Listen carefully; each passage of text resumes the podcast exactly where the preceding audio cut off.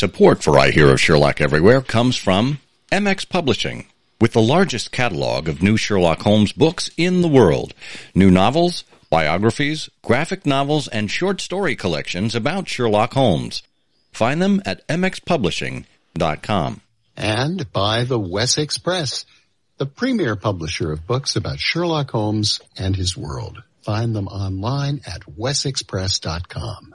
And from listeners like you, who support us through Patreon. Bonus material, thank you gifts, and more await at patreon.com/I Hear of Sherlock.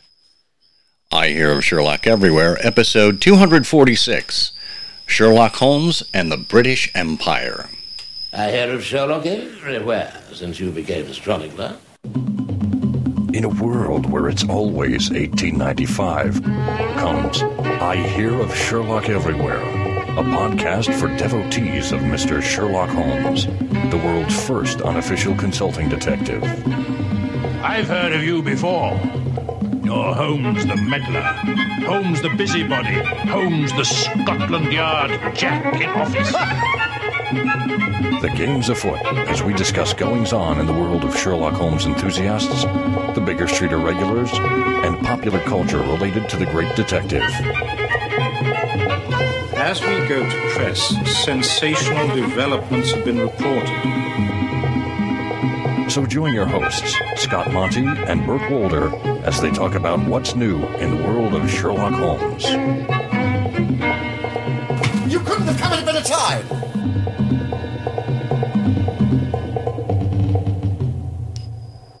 Well, hello there, and welcome to I Hear of Sherlock Everywhere, the first podcast for Sherlock Holmes devotees where it's always 1895.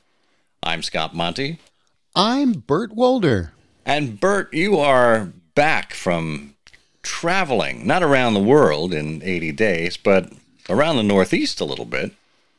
Yes, I've parked my gas balloon and my steamship out in the driveway, and boy, oh boy, the kids from the neighborhood are just gathering around, eating popcorn, wondering when it's all going to deflate. Yeah, no, but I'm back from a terrific experience at the Baker Street Irregulars British Empire Conference, which we're going to be talking about with our listeners today.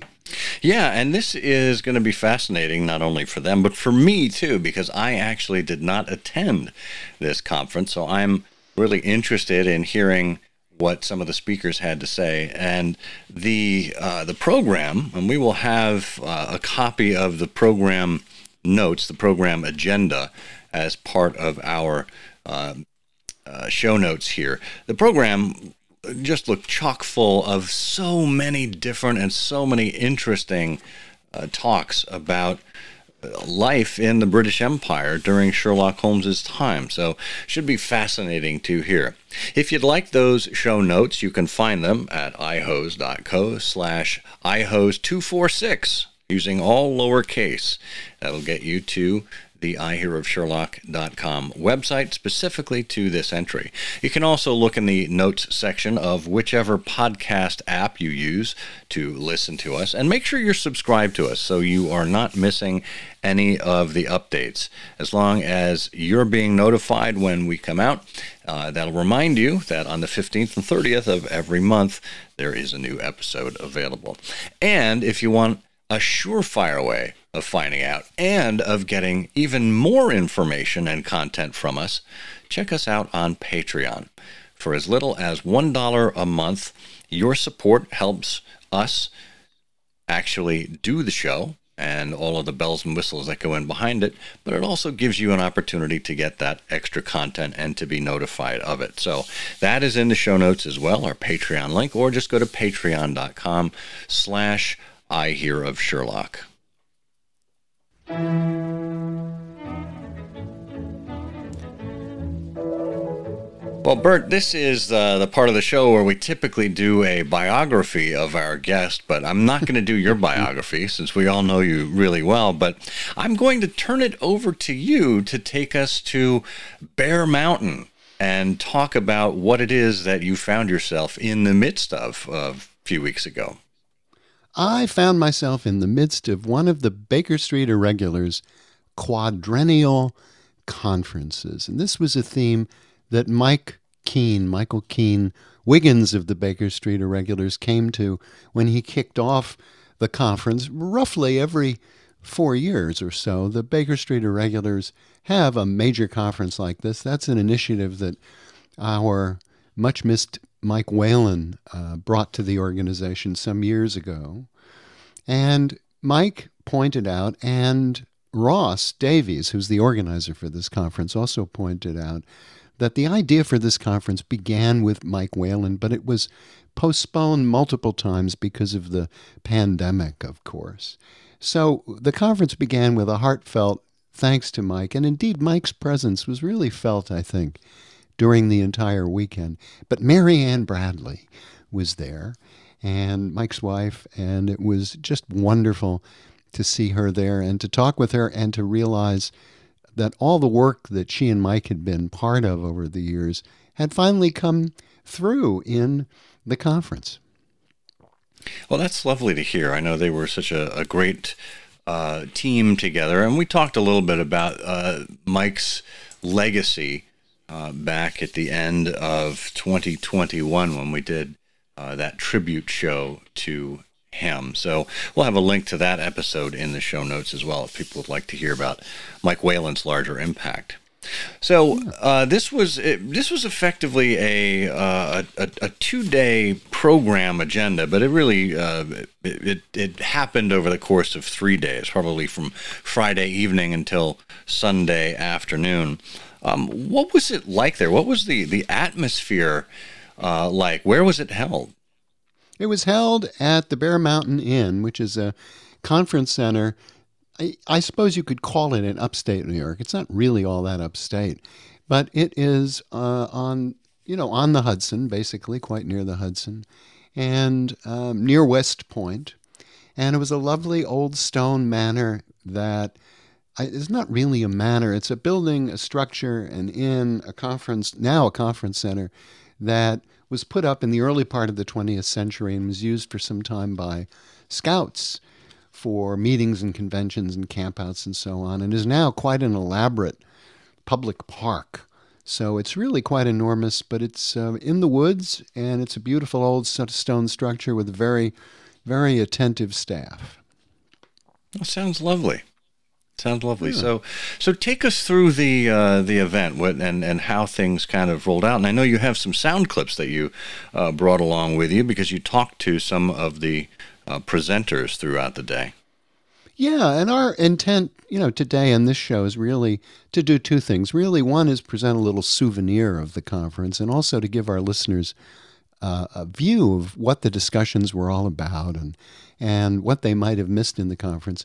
But the good news is that the papers are going to be brought together and published, not immediately, but I imagine in a year or so will be available for anybody to buy, to dig into these materials in more detail. But also you can reach out to some of the speakers that we're going to talk about. It was a great program. It kicked off with an intro, as I said, from Michael Keane and from Ross Davies, the organizer, and began immediately with Mike Berdan, our friend Marshall S. Berdan, and a talk on the British Empire. And Mike touched on a number of topics. And in these sound clips, I'm not going to be presenting the talks or the presentations these people gave. Rather, I talked for a few minutes with some of the speakers, with many of the speakers after their talks.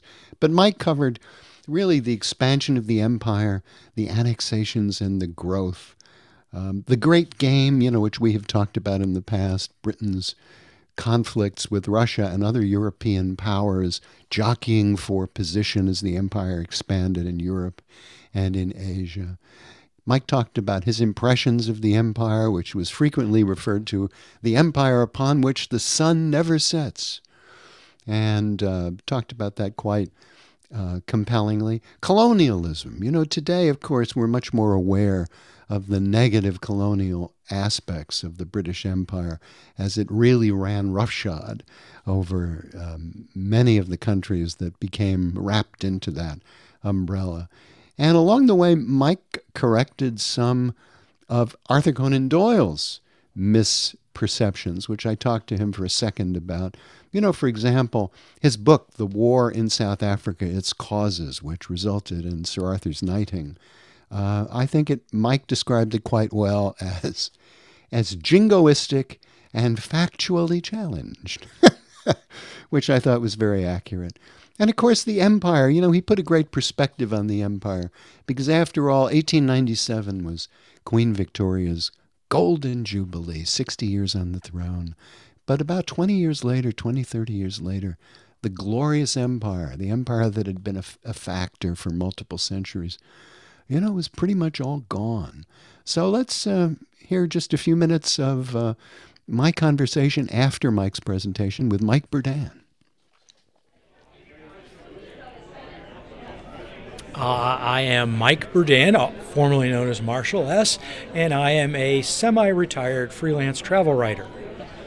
I lived myself in Hong Kong for 3 years, so I did get to see this kind of empire at work.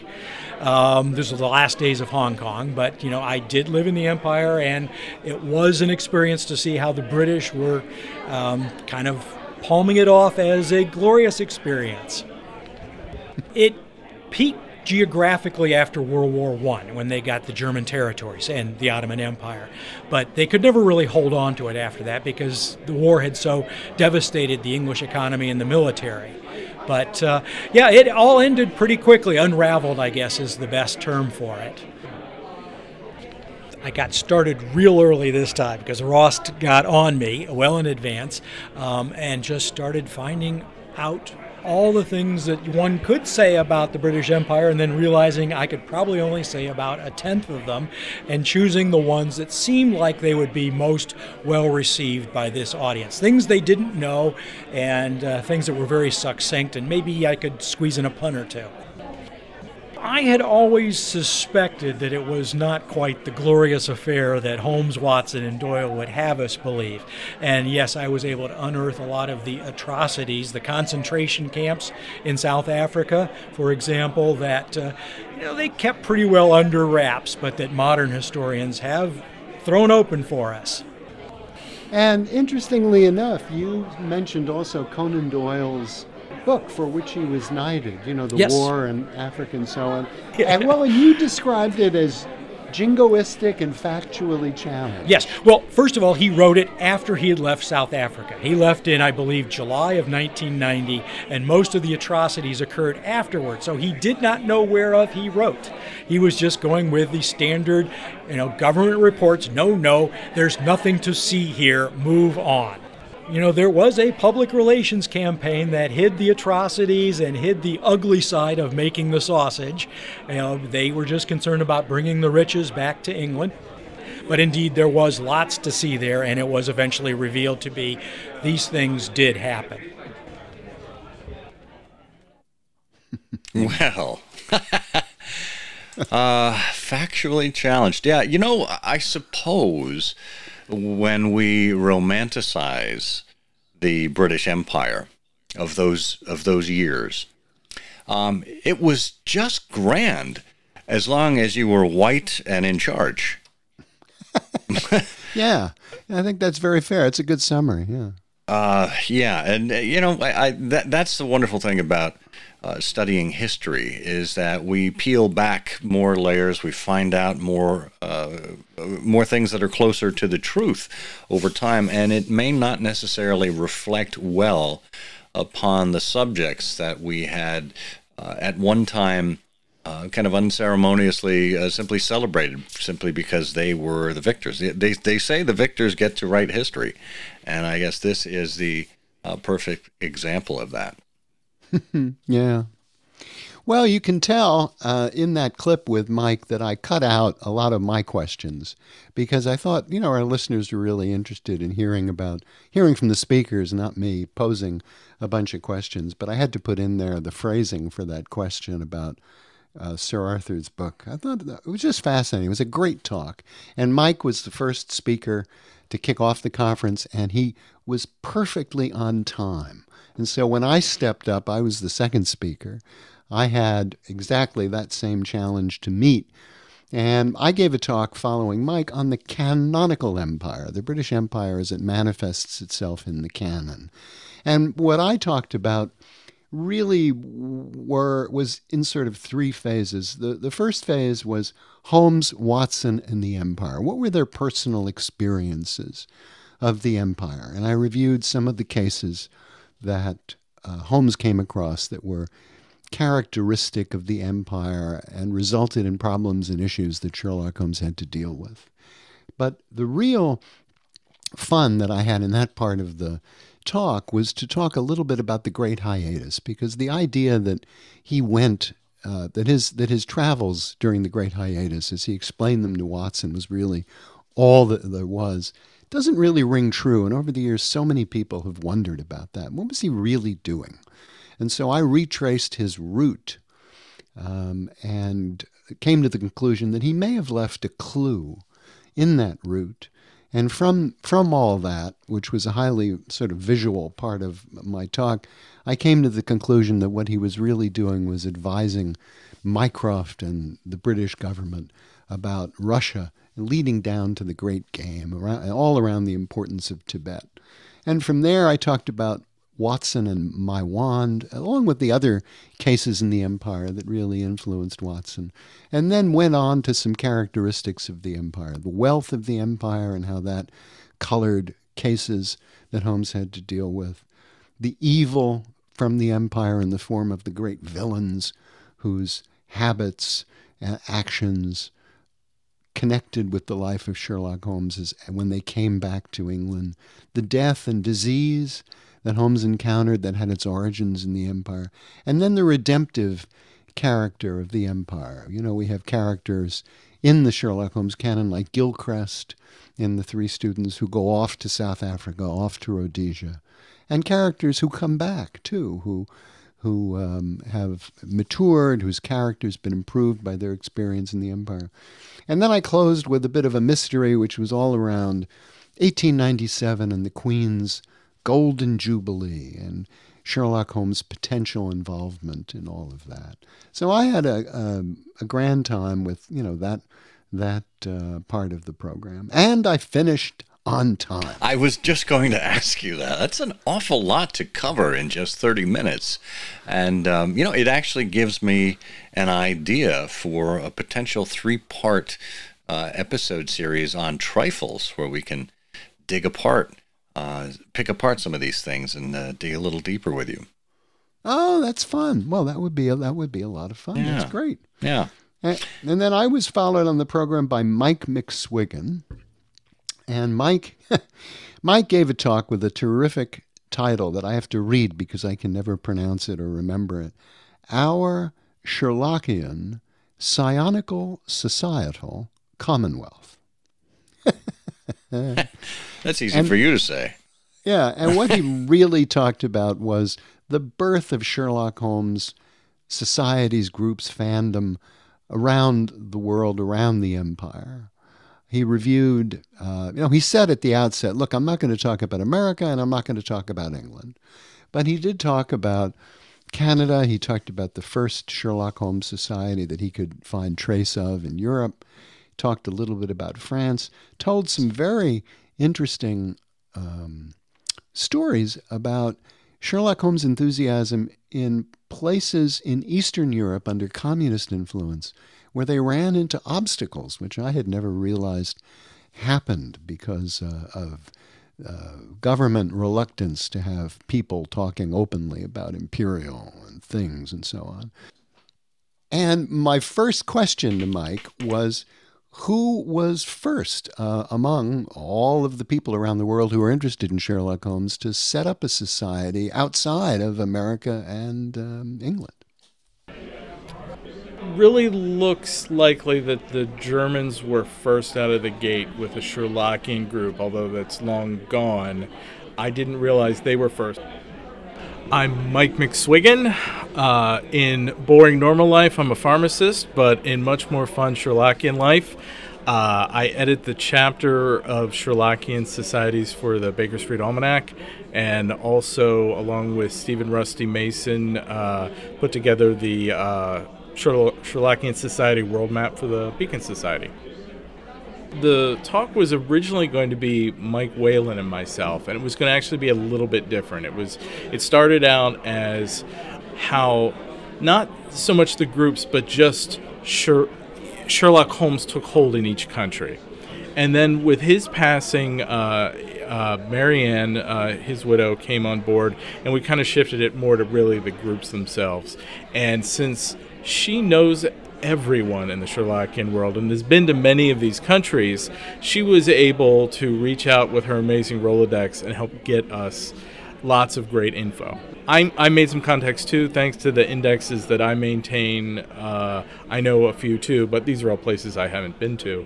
And then also there are great books put out by the BSI, put out by the Germans and a few other groups. There's some good books on France and Japan, and I got that all together. And then when I felt like something was missing, I just reached out, and not surprisingly, Sherlockians like to talk about Sherlockians, so I can usually get good info.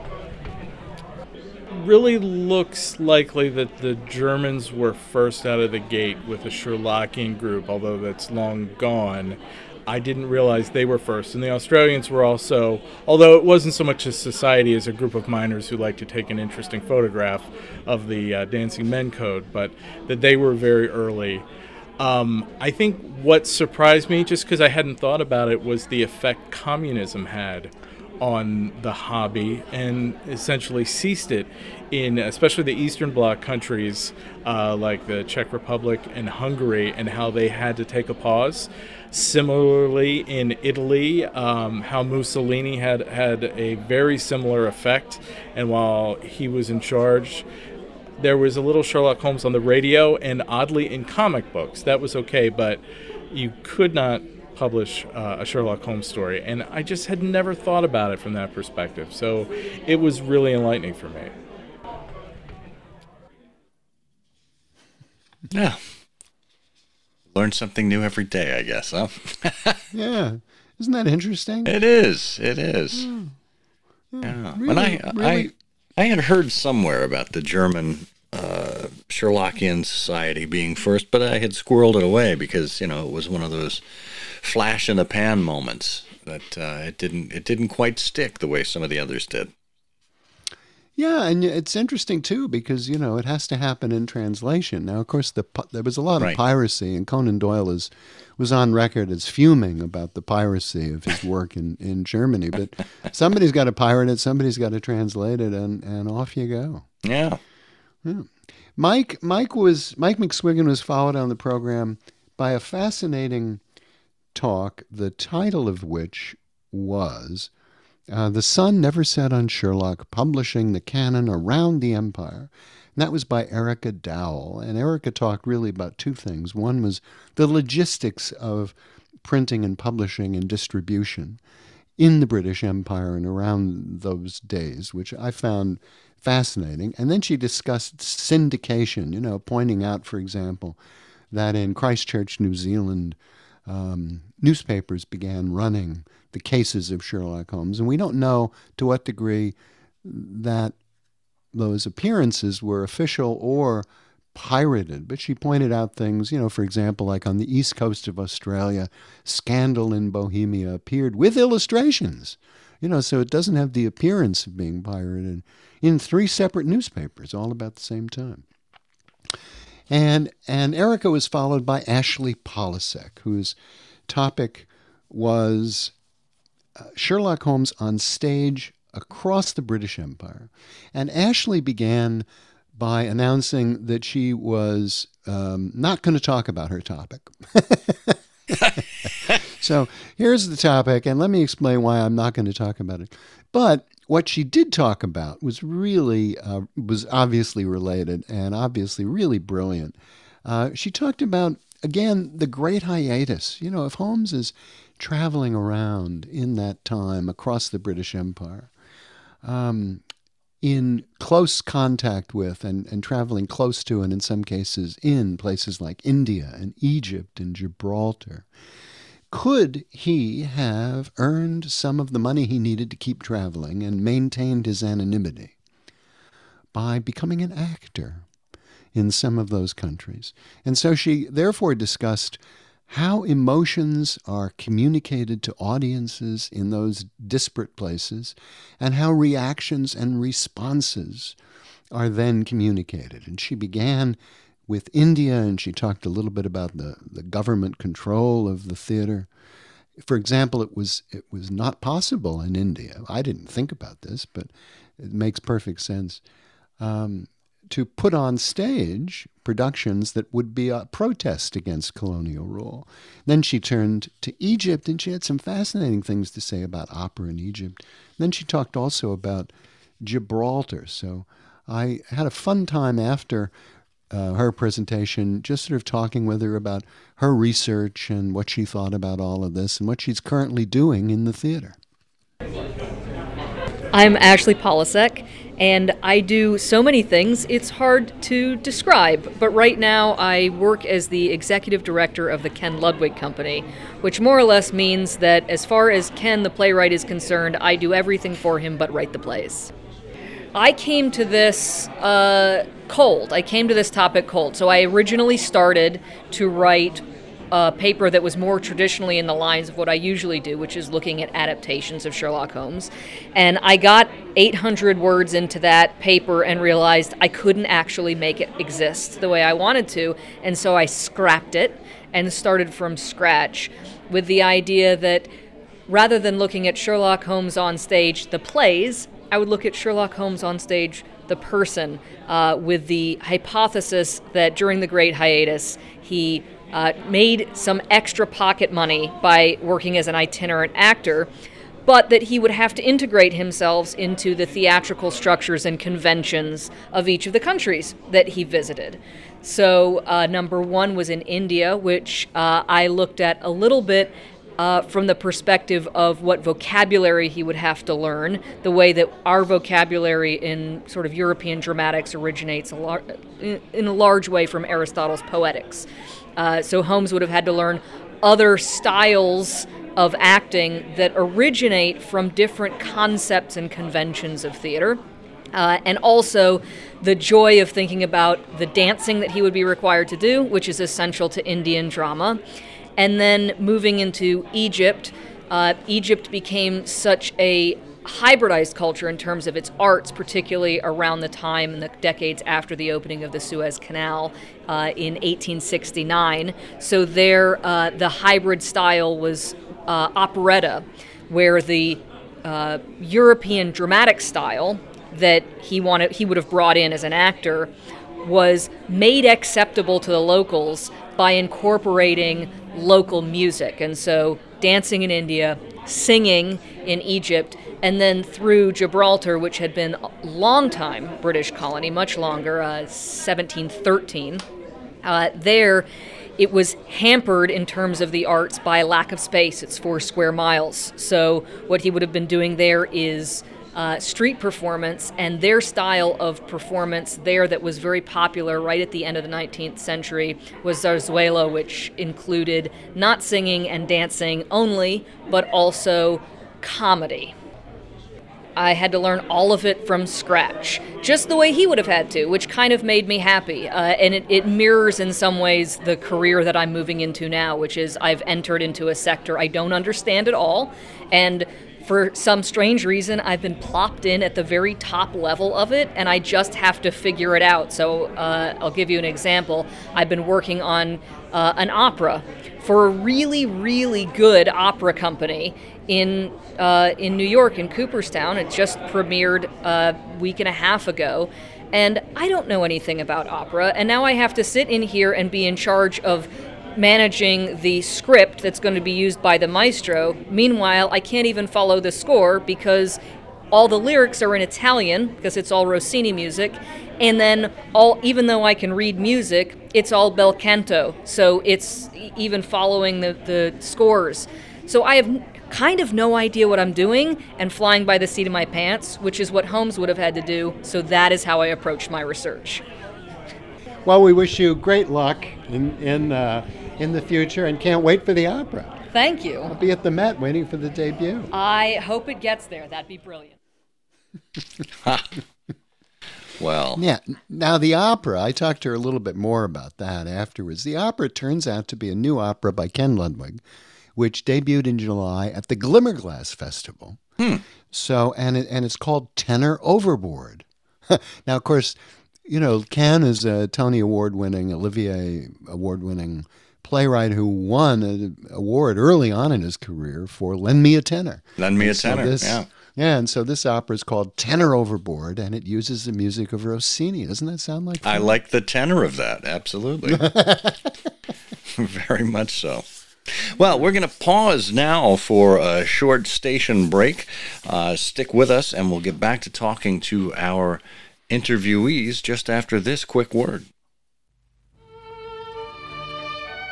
The MX Book of New Sherlock Holmes Stories is the world's largest collection of new traditional Sherlock Holmes stories, with all author royalties going to the Undershaw School for Children with Learning Disabilities. And as of the end of June 2022, these authors have raised over $100,000 for Undershaw. That donation, which continues to rise, has been gifted from the royalties of all of the stories coming from the MX Book of New Sherlock Holmes Stories. The deep partnership between Undershaw and MX Publishing has spanned a number of years and has witnessed many changes. Undershaw, of course, was the house built for Arthur Conan Doyle in order to accommodate his wife's health requirements, and it's where he lived with his family from 1897 to 1907. While he was there, he would have worked on The Return of Sherlock Holmes and The Hound of the Baskervilles. And that continues now with the MX Book of New Sherlock Holmes Stories, now up to part 23, under the capable editorial guide of David Markham. Congratulations to our friends at MX Publishing on reaching the $100,000 mark in their support of Undershaw. As you continue to show interest in the MX Book of New Sherlock Holmes Stories, MX Publishing will continue to be able to support Undershaw and all that it offers, those beacons of the future. Check out the MX Book of New Sherlock Holmes Stories at mxpublishing.com.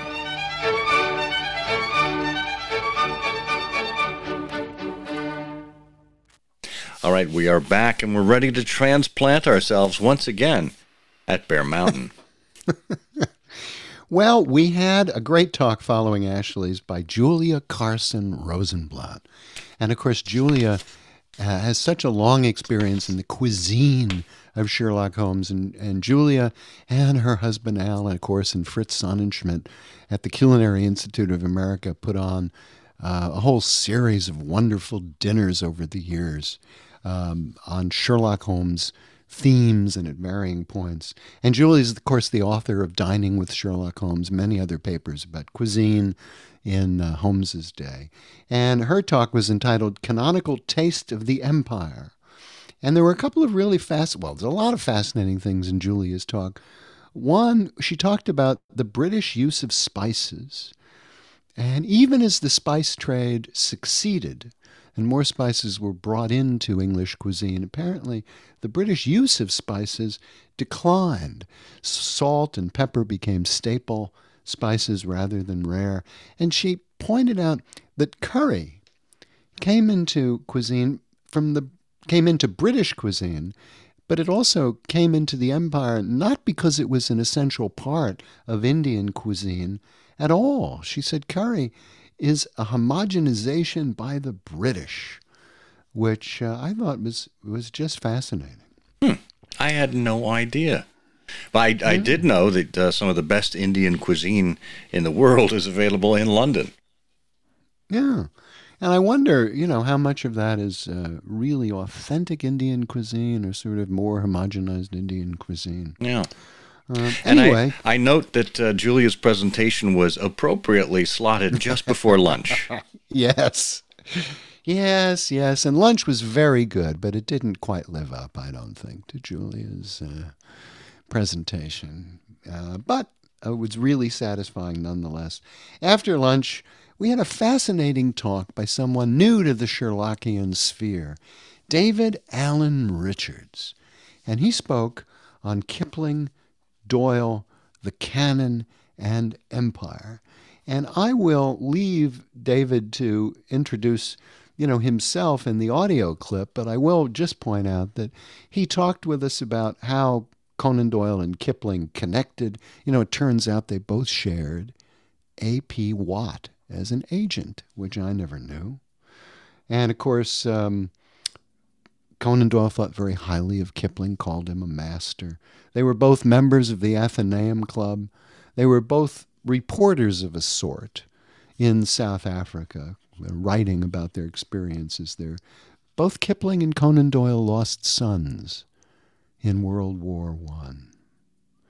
And as David told us, spiritualism was a very sore point in their relationship because Kipling loathed it. It really caused a rift. Kipling apparently felt that it had turned his sister's mind, and his sister was never the same because of the influences of spiritualism. And David also talked about Kipling as a detective story writer, and I'd forgotten that he'd written a series of stories about a detective character named Strickland. And he gave us a profile about Kipling. He said Kipling was the most successful author in the world around 1900, and he told us a little bit about how that came to be. So let's hear an introduction from David Allen Richard, who was a very welcome guest at Bear Mountain. I'm Dave Richards. I'm a retired Manhattan real estate lawyer, but I'm also the largest Kipling collector in the world.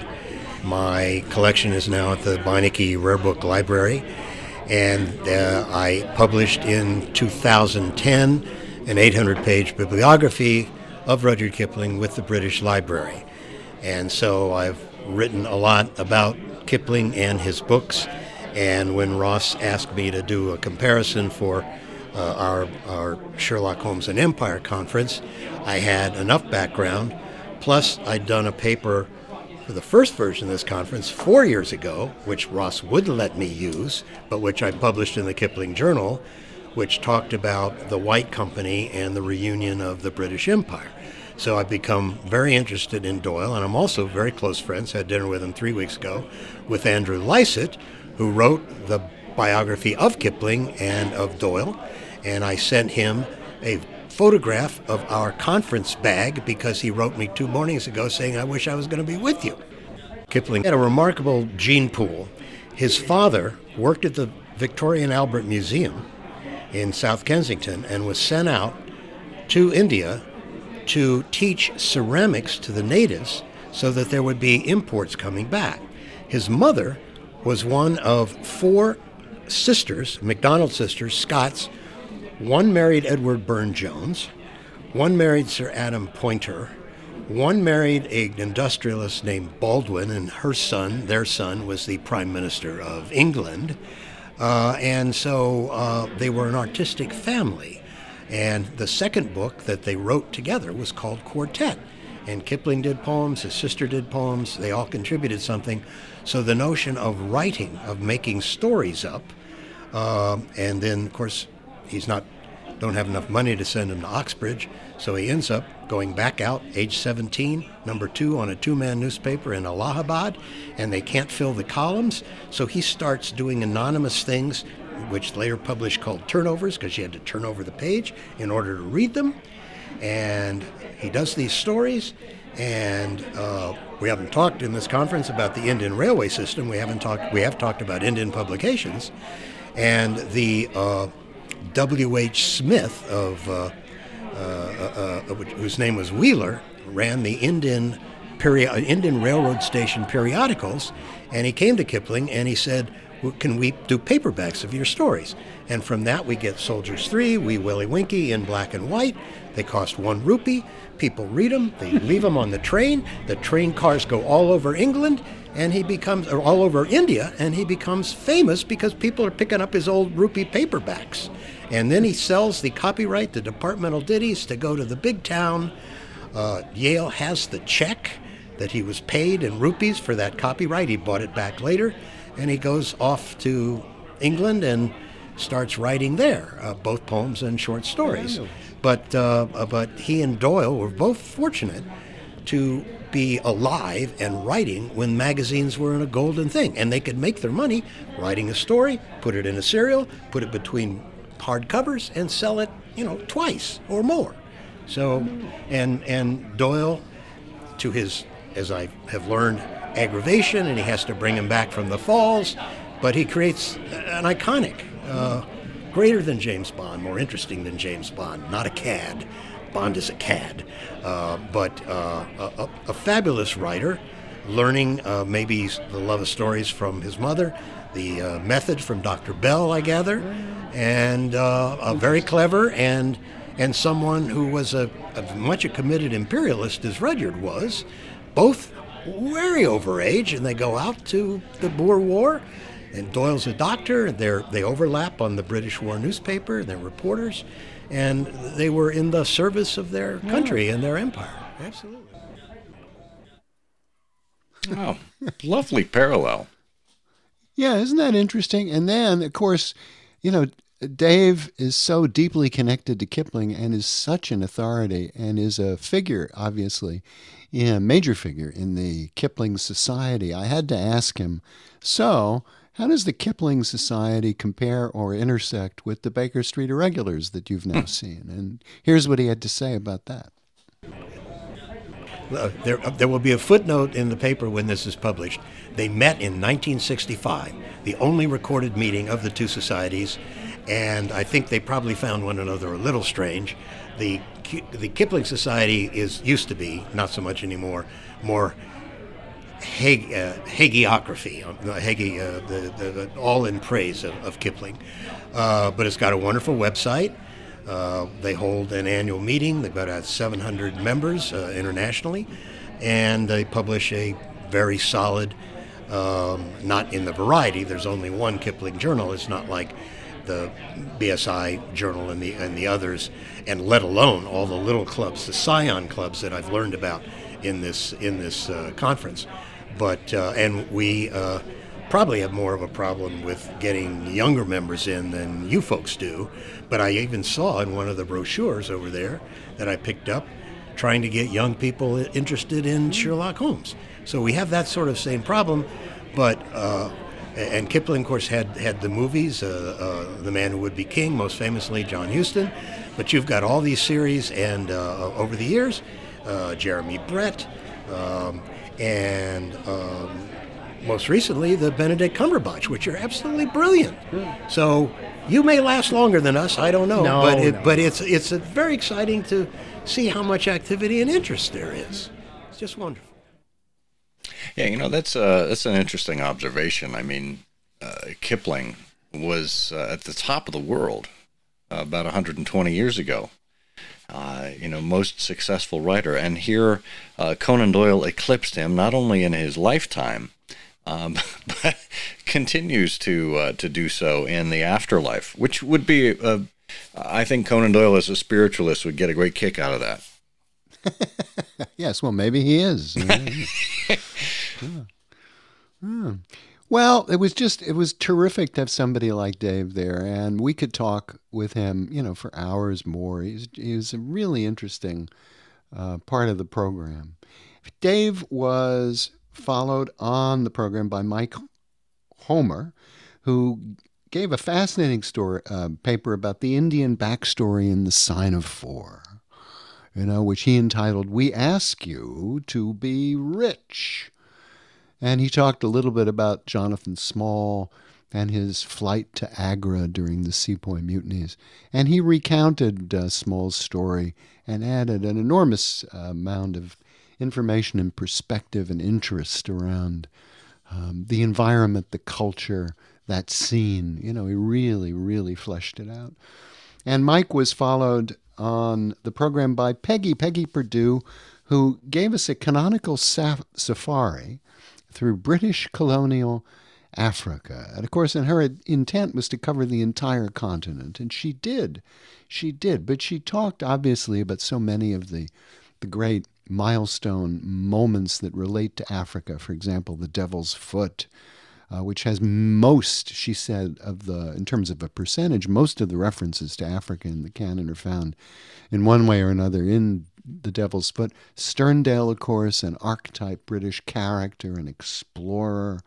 And she addressed very successfully some of Arthur Conan Doyle's comparative anatomy comments about the various races in the canon. I thought diplomatically but firmly. And it was just great fun to talk to Peggy. I'm Peggy Perdue, and I'm a librarian at the Toronto Public Library. You know, when you read these stories, there's a lot of little things that you sort of just skip over.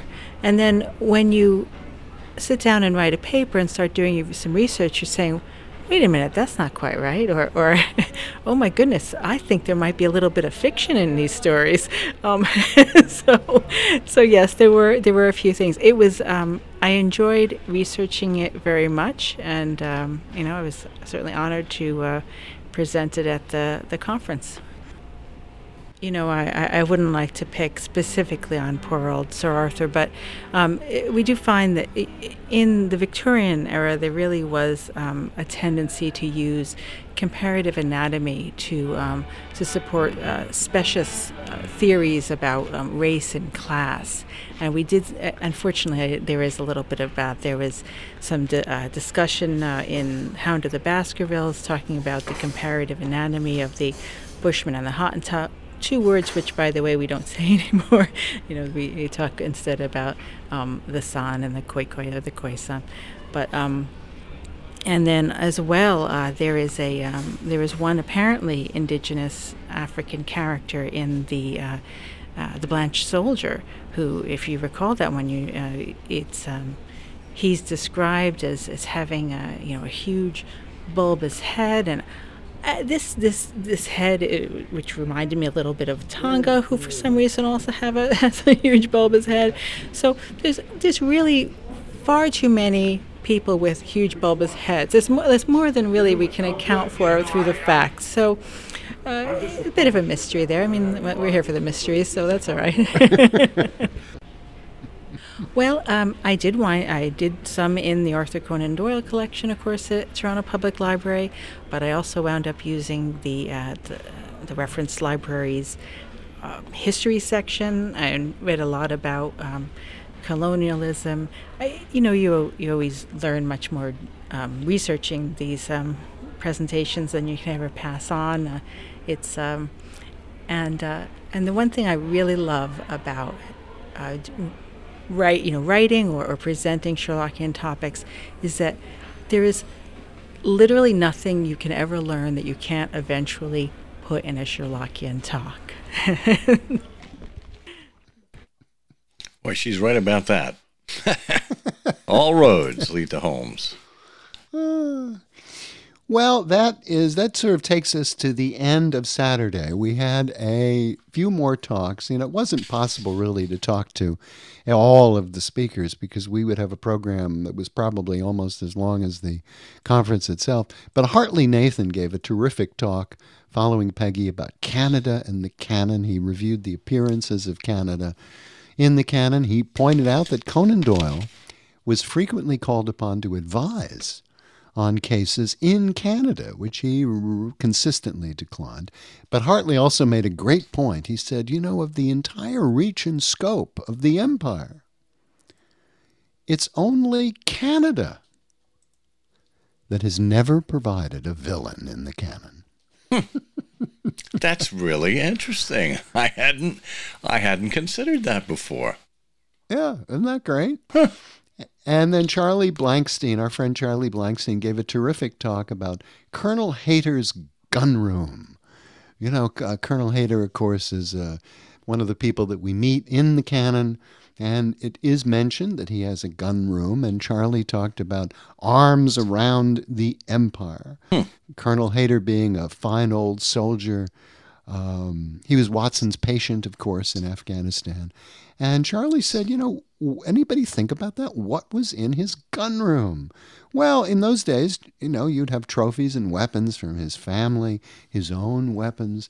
And Charlie gave a fascinating talk, illustrated talk, reviewing the differences, for example, between an 1840 percussion cap pistol, which is something that Colonel Hayter might have had, versus the Sikhs, you know, the people that they were fighting against, and the flintlocks they would have.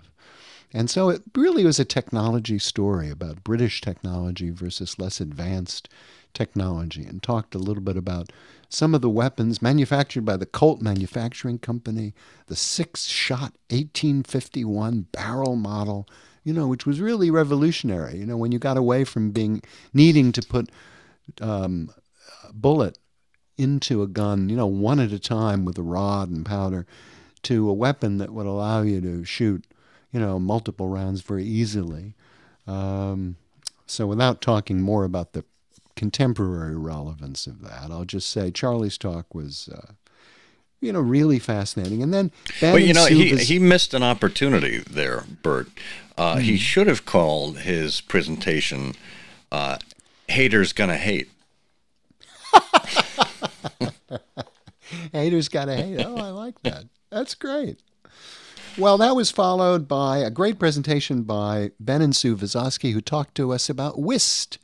Of course, poor old Ronald A. Dare is supposedly shot by Colonel Sebastian Moran. More about that in a few moments, because of cheating at a game of whist. But Charlie, Susan and Ben explained that game to us, and afterwards in the evening, many of us had an opportunity to sit down at a table with people from the conference and play a game of whist, which I had never done, which was a lot of fun. And of course, Ross had produced custom playing cards. Of course he did. You know, which were a real wonderful souvenir of the conference. And then the day ended with Bob Katz and Dana Richards announcing the launch of the latest book from the BSI Press, My Scientific Methods, which I'm sure we'll be talking about, you know, with them in future. And in the evening, there was a merchant's room and an opportunity to play games of whist, but also Henry Boot put on a wonderful program, a real show. He'd brought all of his equipment and really put on a magnificent evening entertainment of songs that on the agenda was called the Day's Music Hall. But it was an encore of the presentation that Henry gave, which I had missed 14 years ago when the BSI had a conference in Salt Lake City. And there was a cash bar there, and Henry was just fabulous. And so that was the end of Saturday. Superb. And Sunday was a shorter day. It opened with a talk by Jim Webb about the might of empire. And he talked about the organization of the British Army, Navy, and other forces in 1895. Talked about the uniforms, the rank, the organization, how it changed.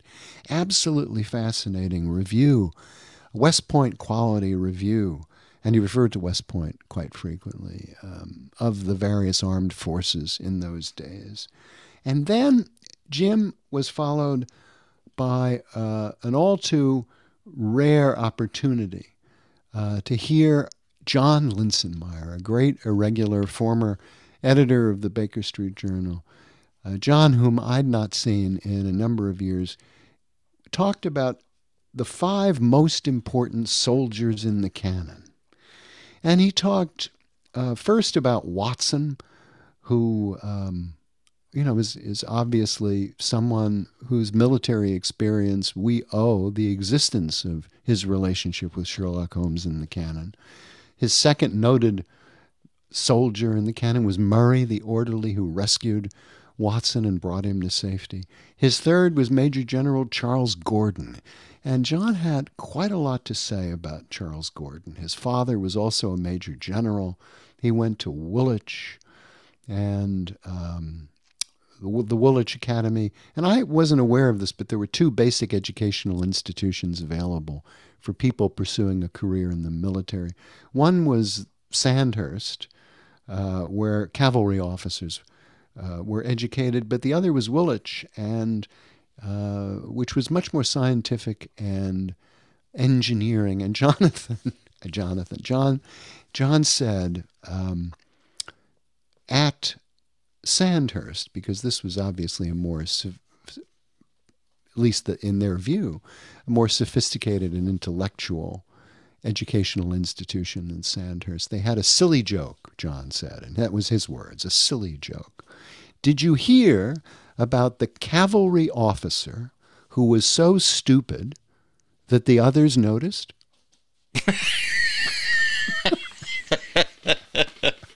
I'll give him that one. That's pretty good.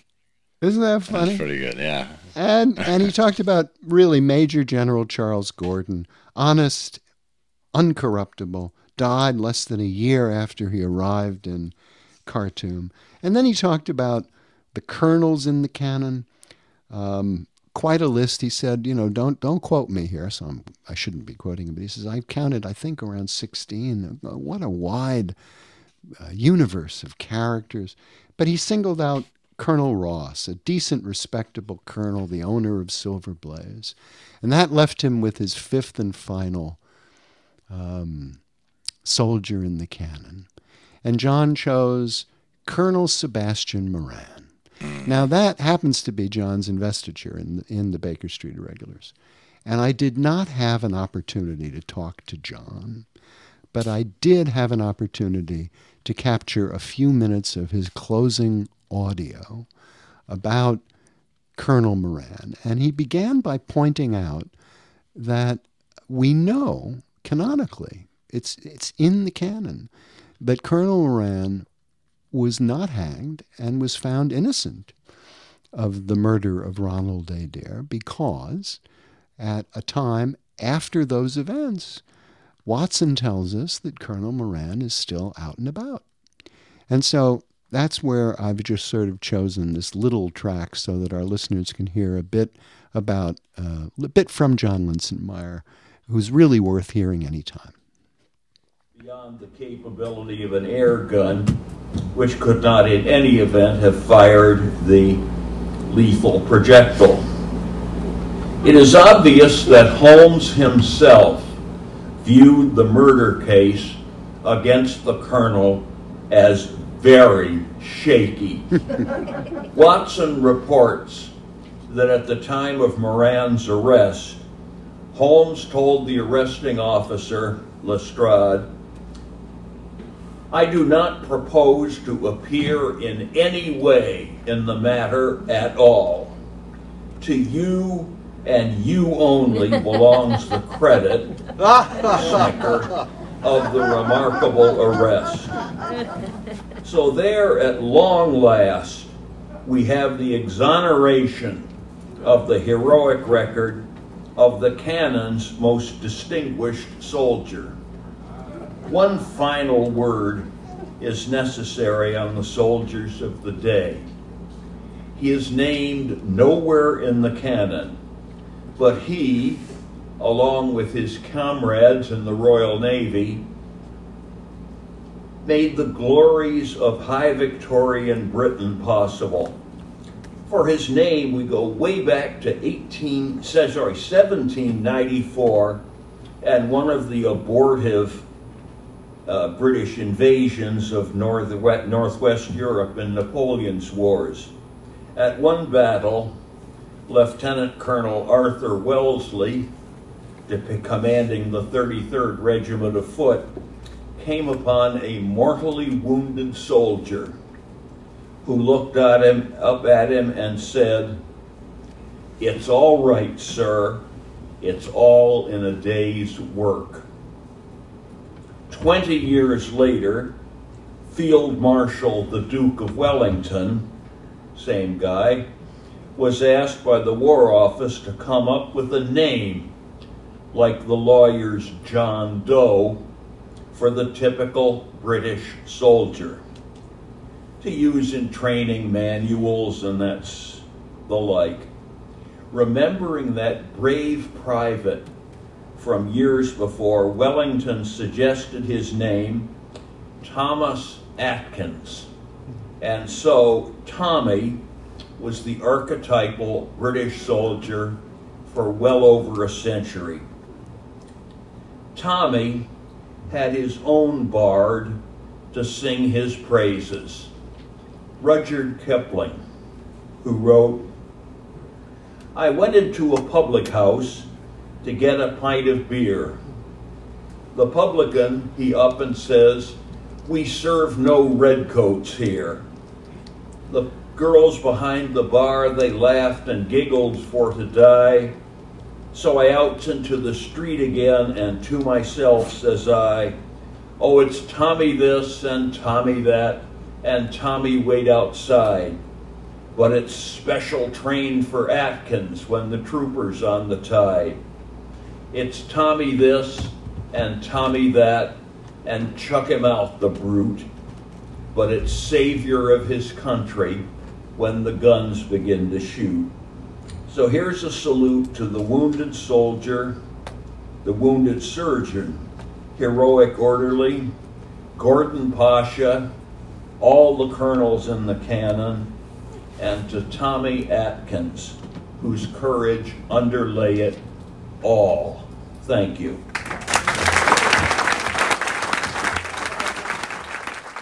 How marvelous. I'm glad you were able to capture that.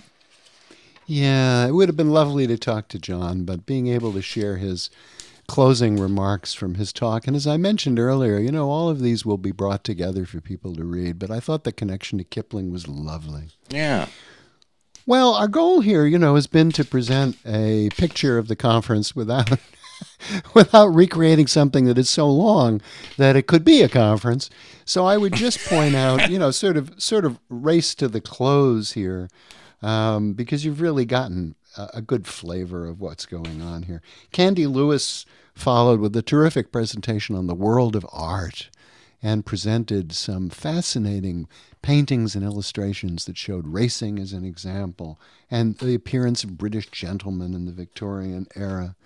Jay Ganguly did a terrific talk on the great Agra treasure and the canonical plundering of India, and I was really sorry not to be able to talk to her. Cliff Goldfarb talked about the Egyptian connection in Conan Doyle. He spent quite a time touring and with his wife Tui in Egypt and had some fascinating examples of his communications back about what he was seeing in Egypt. And then on Sunday, Karen Wilson and Alex Katz put on a musical review. They did 5 or 6 wonderful numbers, including Harvey Officer.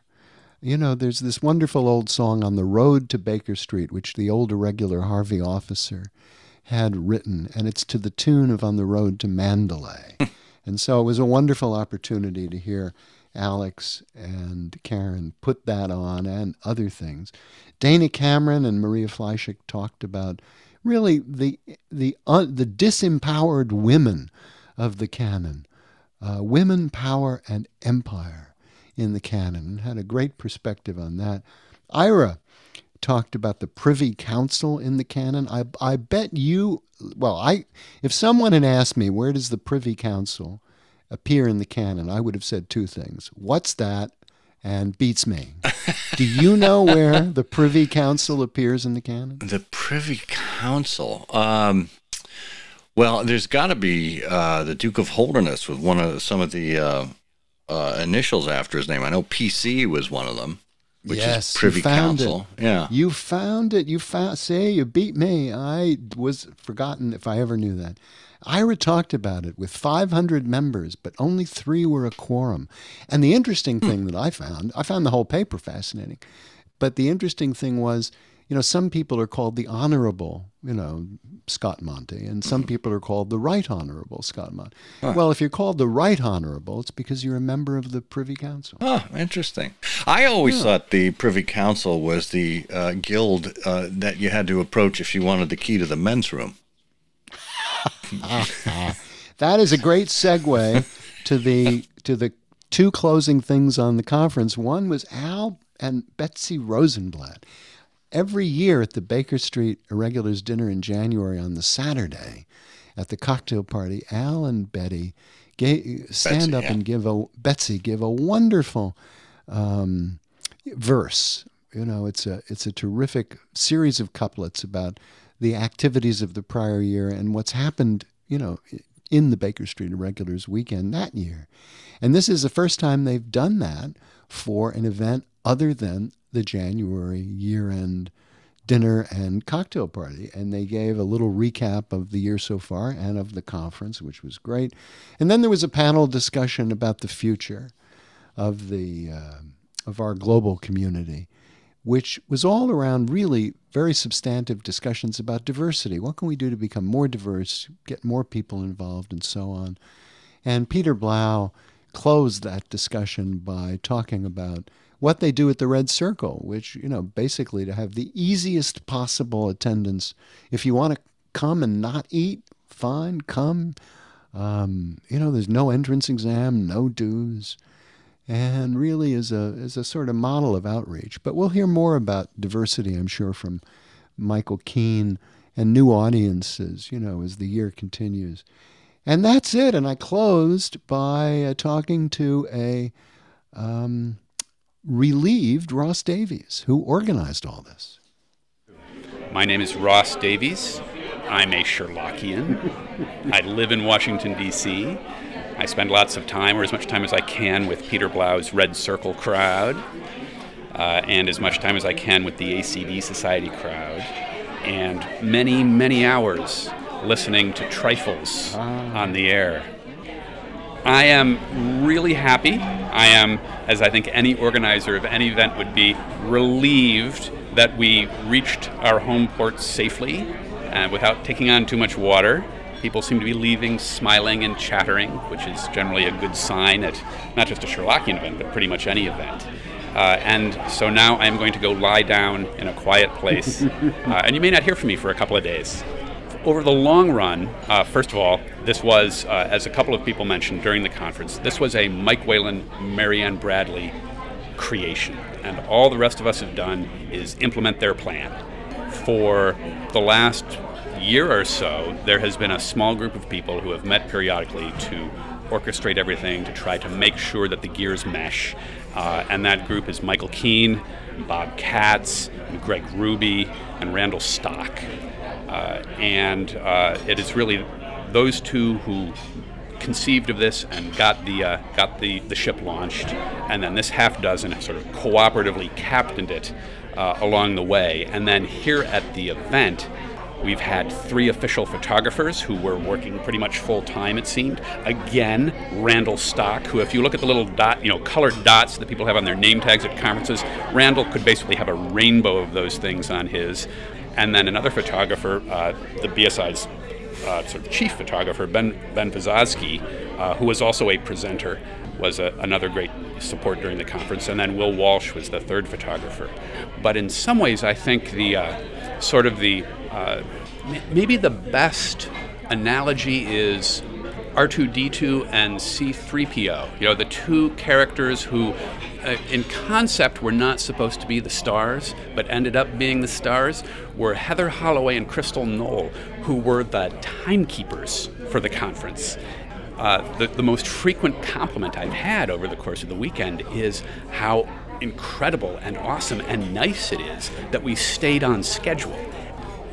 By the end of the conference, people were referring to Heather and Crystal as the time cops. So a special salute, I think, to Heather and Crystal. Don't mess with the time cops. Doctor Who tells us that. Exactly. Oh, well, how wonderful that was. It gave us a great taste of what it was like to be there, what we missed out on.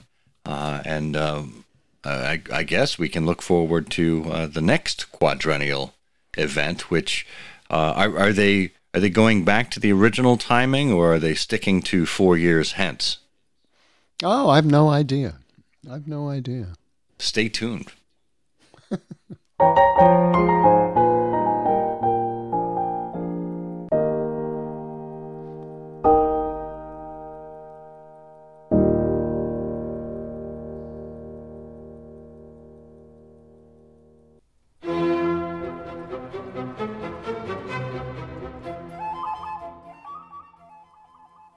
One of the great Sherlockian periodicals is back, the 2021 Sherlock Holmes Review, edited by Steve Doyle, art direction by Mark Gagin, with all new contributions from Nicholas Meyer, Robert Doherty, Frank Cho, Anne Margaret Lewis, Steve Hawkinsmith, Les Klinger, Jimmy Aiken, and more.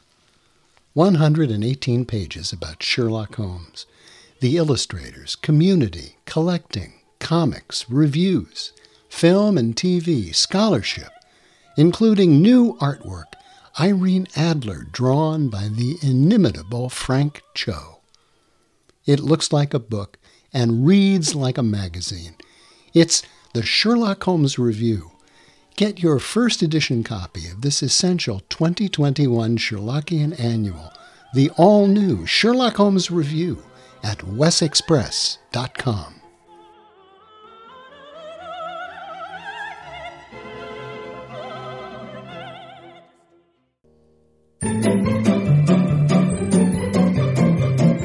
Oh, well, hey, guess what? If you have stuck it out for this long through the show, you've made it all this way, we have something special in store for you. That's right, it's Canonical Couplet, where we give you two lines of poetry, and you have to come up with the Sherlock Holmes story that it refers to. If you were around here the last time, in episode 245, we gave you this clue. Watson knew the hunt was on, a wild beast in the night. Mrs. Hudson changed the figure just 8 times to get it right. Bert, do you know which story we're talking about? Yes, of course, that's the case. One of the first of the adventures. It's a case of the frozen salesman at the estate sale. That's the one Watson called The Auctioneer's Numb. Oh, no. I think I'm numb after this many. Oh. Yeah. Oh no. No. Well, you were close. Not. It was of course. Well, let me let Eric Decker's go for it here. He said, "I've got it. This was the story that opened with the murder of Ronald Adair by Colonel Sebastian Moran, which was turned into a movie starring Robert De Niro and Christopher Walken.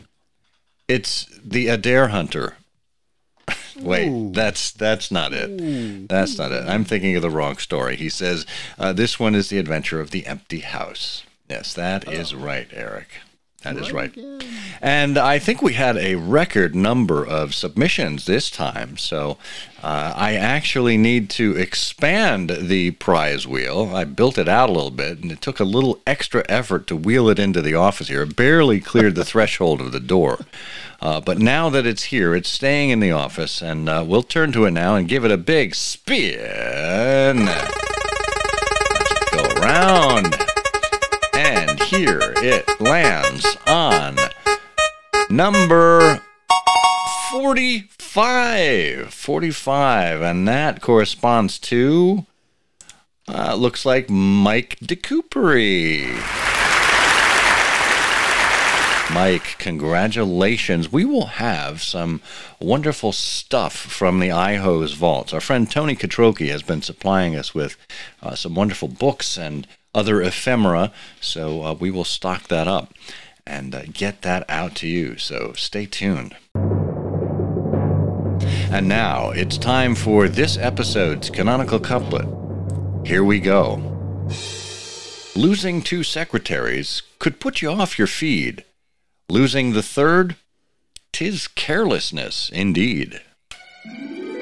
If you know the answer to this episode's Canonical Couplet, put it in an email, address a comment at ihearofsherlock.com with Canonical Couplet in the subject line. If we choose you from all of the correct entries, you will win a prize. Good luck. And I should say that we are very pleased to have a special prize related to this episode that our friend Ross Davies has generously agreed to donate. It is a prize bag from the BSI Sherlock Holmes and the British Empire Conference. It was the check-in bag that every attendee received. So, wonderful, wonderful thing there. And what's some of the stuff that's in it, Bert, since you got one? Oh, well, you'll get the agenda, you'll get but a wonderful version of the agenda that replicates how Conan Doyle sealed and captured his manuscripts.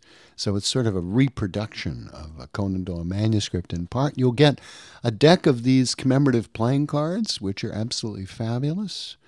And you'll get, I believe, there's a bookmark, a very large bookmark in there, and some other things. I don't know if Ross has included some of the handouts. Probably has, that were left over from the conference, but it should be. It's a real treat, and the bag is just lovely. Excellent. Well, what a great incentive to send in your answer to the canonical couplet. Well, I guess that just about does it for us here. We've said just about all there is we can say. Oh, so, thank goodness. This is the Better Left Unsaid, Scott Monty. And this is the quietly mumbling in the corner, Bert Walder. And together we say, The game's afoot. The game's afoot. I'm afraid that in the pleasure of this conversation, I am neglecting business of importance, which awaits me elsewhere. Thank you for listening. Please be sure to join us again for the next episode of I Hear of Sherlock Everywhere, the first podcast dedicated to Sherlock Holmes.